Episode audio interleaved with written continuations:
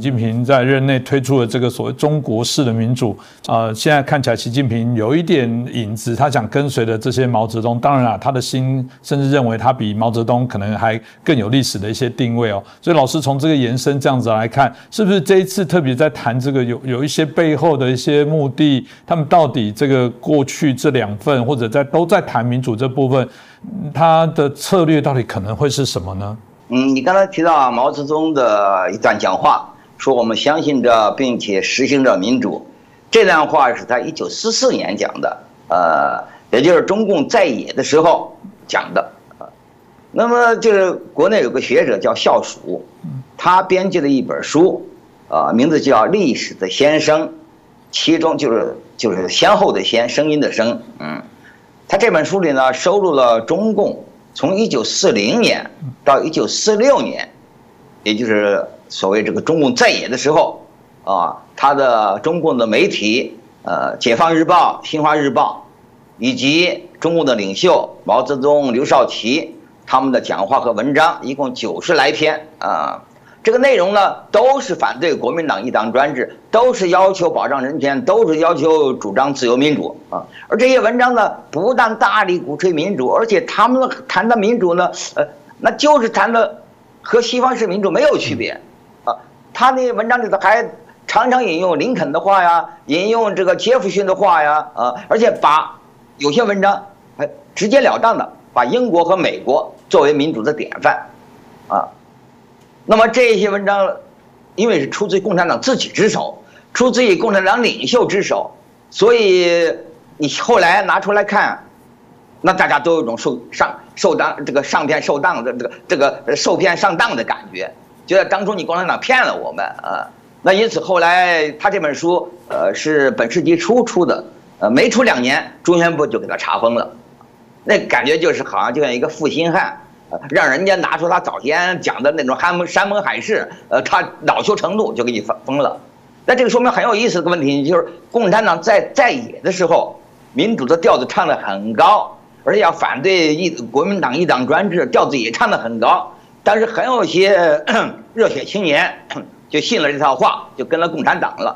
等了共产党掌权之后呢，发现满不是那么回事儿，共产党搞的专制比国民党厉害多了啊。那么这就是中间呢，当然牵涉到很多问题，当然这里头是共产党是欺骗，这是毫无疑问的。不过这里头呢，它不是简单的欺骗，它比简单欺骗要麻烦一些，要复杂一些。因为共产党它有个理论呢，他说就是毛泽东的讲的嘛。就是我们革命有个要分阶段，我们的纲领呢有最低纲领和最高纲领，我们有个先做什么后做什么，那比如说他认为现在我们第一阶段我们是要搞新民主主义革命，那么在农业来讲呢，那就要实行打倒地主，把土地分给农民，实现耕者有其田啊，这一颗国民党和孙中山提的似乎都一样。所以直到共产党掌权之后，也搞了所谓土改，也把土地分给了农民，但是大家发现第二天，他要把刚刚分给农民土地又要回来了，又搞起集体合作化来了。那你说共产党怎么出尔反尔变脸了呢？那共产党说我没有变脸呢，我原来就讲过呀，我是2个阶段呢，我第一个阶段是新民主主义，第二个阶段就是社会主义，社会主义就要走农业农民就要走集体化道路。所以昨天我把土地分给大家，耕者有其田，那是在新民主主义。现在我们要升级了，我们要进入社会主义革命了，那么我们就要搞集体化了，所以土地大家又得收回来。他说的头头是道，因为他先就告诉你了，我这2个阶段所以很多人没有注意到这一点呢，就被头一个阶段所吸引了。结果共产党上台之后，马上就搞起另外一套，你还拿他没话可说啊。另外还有一点不一样的呢。就共产党的讲话，它从来有2套语言，一套语言是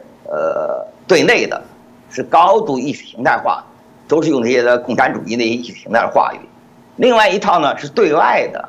是统战的语言啊。第一套语言是宣传部的语言，第二套语言呢是统战部的语言。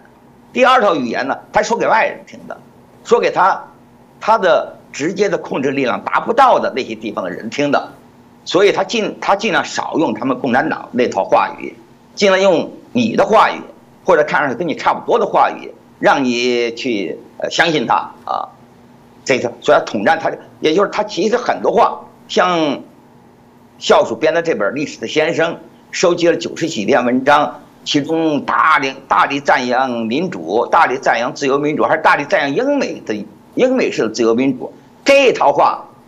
他不是说给共产党自己听的，他是说给你国统区人听的，他是统战的语言。你一查你就发现，就是我们刚才说的这本书《历史的先生》，其中收录了90几篇文章，其中只有10篇文章是出自于当时共产党在延安地区办的那份《解放日报》，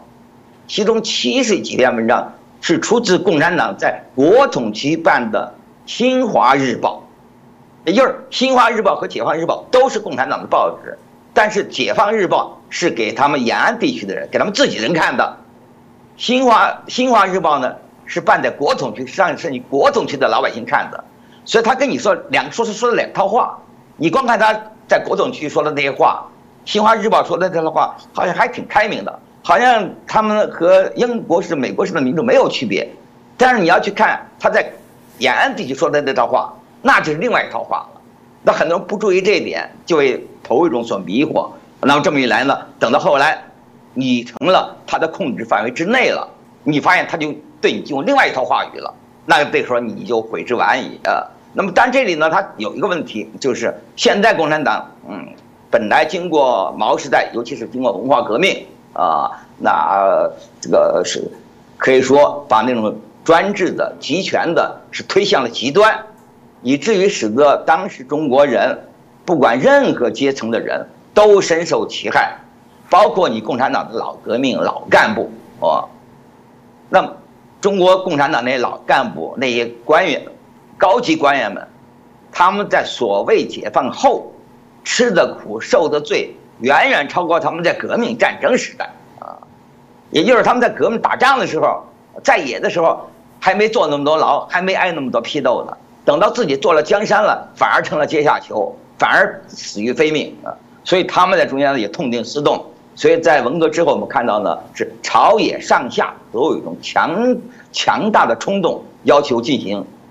政治改革，要求自由化、民主化啊，那一直到那么这种呼声，一直到89年的民运就到达高峰。那可惜呢，89民运功亏一篑，那6四屠杀又使得重新强化了共产党的这个专制的权利啊。那么到了现在，那共产党他对过去的有些做法有了很大改变啊，他知道有些做法是错的，他也改，但是呢，在加强共产党一党专制这一点。他就坚决不改啊，就成了目前我们看到的这种状态。那么，因此呢，如果说在早先在毛时代，中共内部还有些人真的相信共产主义那套理论，真的相信他们搞的是另外一种民主，是比你西方的民主更民主的民主。那么可以说，经历了文革，经历了6四，中共党内没有一个人在信这一套，他们都知道他们说那套就是谎言。啊，所以这时候呢，又出现2种不同的话语呢，就是共产党官员啊，这个公开讲的，那就是官话，看起来冠冕堂皇，或者至少是呢，写的就是官腔官调嘛，你不知道他在说什么，读不出名堂来。另外，少数有些他们内部讲的话，一些私房话就把话说得很白了，意思就说很清楚了。比如在80年代初，大家知道啊，那由于吸取文革的教训。朝野内部上下都有要求，这个言论自由、出版自由。当时很多人就提出要制定出版法，要制定出版法。但当时的陈云在内部讲话中就明确的说否定了，不要搞出版法。他说，当初我们就是利用国民党的出版法和国民党做合法斗争，现在我们绝不让别人也。跟我们搞合法斗争，所以这告诉我们什么呢？当年共产党整天在反国民党的一党专制，要在国民党头上争取自由、争取民主。其实那个时候，他们共产党的头头们，他们心里打的就是另外一个算盘了。他们就觉得你共产党挺国民党，你很笨嘛，你怎么作茧自缚啊？你搞了个出版法，你还真的把你自己手上都捆起来了，你不敢乱来，反而给我们提供了机会，可以合法的反对你。我等哪一天我们赢了，那我们才不像你那么傻呢，我们根本就不来这一套。所以那他陈云亮就表示这么个意思了，对吧？你看，当然后来我们知道6次之后啊，这个陈云还有个内部一个讲话，这个外头都传得很广，就是说还是要让自己的孩子接班，他们至少不会挖我们的祖坟。这个话大家传的，大家都有，确实有这么讲话。但这个话他当然不能公开发表在人民日报上啊，不能发表在这个中央电视台上啊，你这个发表你太丑恶了，你怎么能这么说呢？啊，但是他就这个，他们也就是今天的中共是这么个状况，啊，他们没有早期一些共产党人还有的那种比较天真的、比较幼稚的，但是比较理想的那些东西了，他们完全变得是玩世不恭，他们很清楚他们做的是什么。他们很清楚，他们做的就是专制，就是维权，就是维护他们自己的这个专制的统治啊。但是呢，他们表面上还不得不借助一些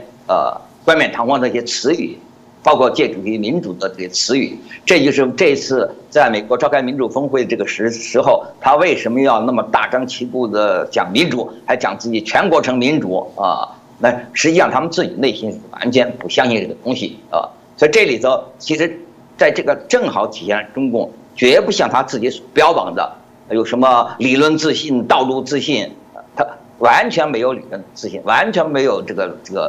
道路自信啊，他非常清楚哪些理念、哪些价值是正确的，哪些是错误的啊。他们所以这也是这个所有共产国家为什么最后都会发生转型，就是因为你一个人也好，一个政党也好，你不能老是这么口是心非。老是说一套做一套，老是你在内心深处都知道你做的那一套是错的，是坏的，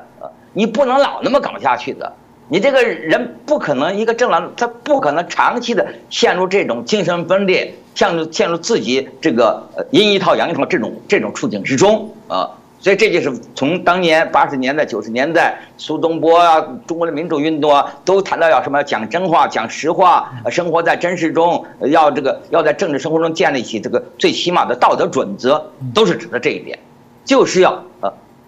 去除掉这种连自欺欺人都谈不上了，就像我刚才挂羊头卖狗肉，你连自欺欺人都谈不上嘛，就是要去掉这么一种谎言。所以我觉得我们从一方面现在一方面要看清楚中共它的专制的本质，以及它借用哪些这个哪些方式来为自己的这种统治做辩护，同时我们要由此来看到中国的那种内在的虚弱。只有把这两点都看得很清楚，我想我们才能对中国的情况有个更完整的把握，也才能对它今后的走向有个更准确的判断。